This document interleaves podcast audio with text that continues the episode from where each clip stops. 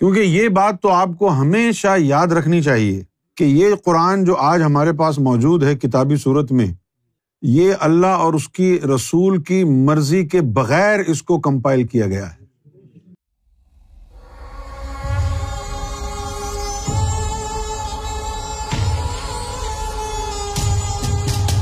اب ان آیتوں کو سمجھنے کے لیے ہمارے پاس صاحب قرآن ہونا چاہیے۔ صاحب قرآن کسے کہتے ہیں؟ صاحب قرآن وہ ہوتا ہے کہ جس کے ہاتھ میں قرآن پرنٹڈ فارم میں ہو اور جس کے سینے میں وہ قرآن اور نور موجود ہو جو حضور کے سینے سے ملا ہو اسے۔ مانا سمجھ میں نہ آئے پرنٹڈ قرآن کا پڑھ کے تو وہ نور اس کے دماغ کو سمجھا دے۔ اس کا مطلب کیا ہے؟ کیونکہ یہ بات تو آپ کو ہمیشہ یاد رکھنی چاہیے۔ کہ یہ قرآن جو آج ہمارے پاس موجود ہے کتابی صورت میں، یہ اللہ اور اس کی رسول کی مرضی کے بغیر اس کو کمپائل کیا گیا ہے۔ نہ اللہ نے کہا، بھائی اللہ تو فارغ ہو گیا، یہ کہہ کے کہ ہم نے یہ قرآن نازل کیا ہے اور ہم ہی اس کے محافظ ہیں۔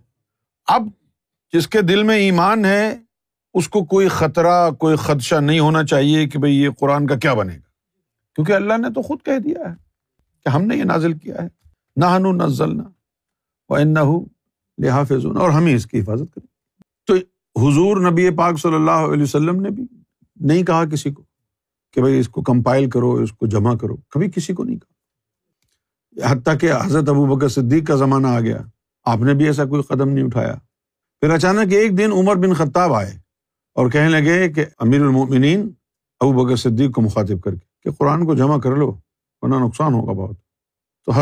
ابو بکر صدیق بڑے یعنی تیش میں آ گئے۔ کہنے لگے کہ عمر، تو مجھ سے وہ کام کرا رہا ہے جو کہ رسول اللہ نے اپنی حیات طیبہ میں نہیں کیا۔ بھگا دیا، دوڑا دیا۔ پھر کچھ عرصے بعد جو جنگ میں کچھ لوگ شہید ہو گئے، تو پھر یہ آئے اور کہنے لگے کہ بھائی، اگر اس کو ہم نے قرآن کو جمع نہیں کیا، تو ہو سکتا ہے کہ ایک دن آئے کہ ہمارے پاس قرآن باقی نہ بچے۔ حفاظ شہید ہو گئے ہیں کافی سارے۔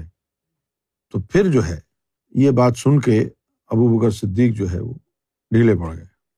اور پھر انہوں نے جو ہے کہا کہ ٹھیک ہے بھائی، جہاں جہاں کسی نے لکھا ہے اس کو جمع کرو۔ کہیں پتھروں پہ لکھا تھا، کسی نے کسی نے چمڑے پہ لکھا تھا، کسی نے کہیں لکھا، کسی نے کہیں لکھا۔ جمع۔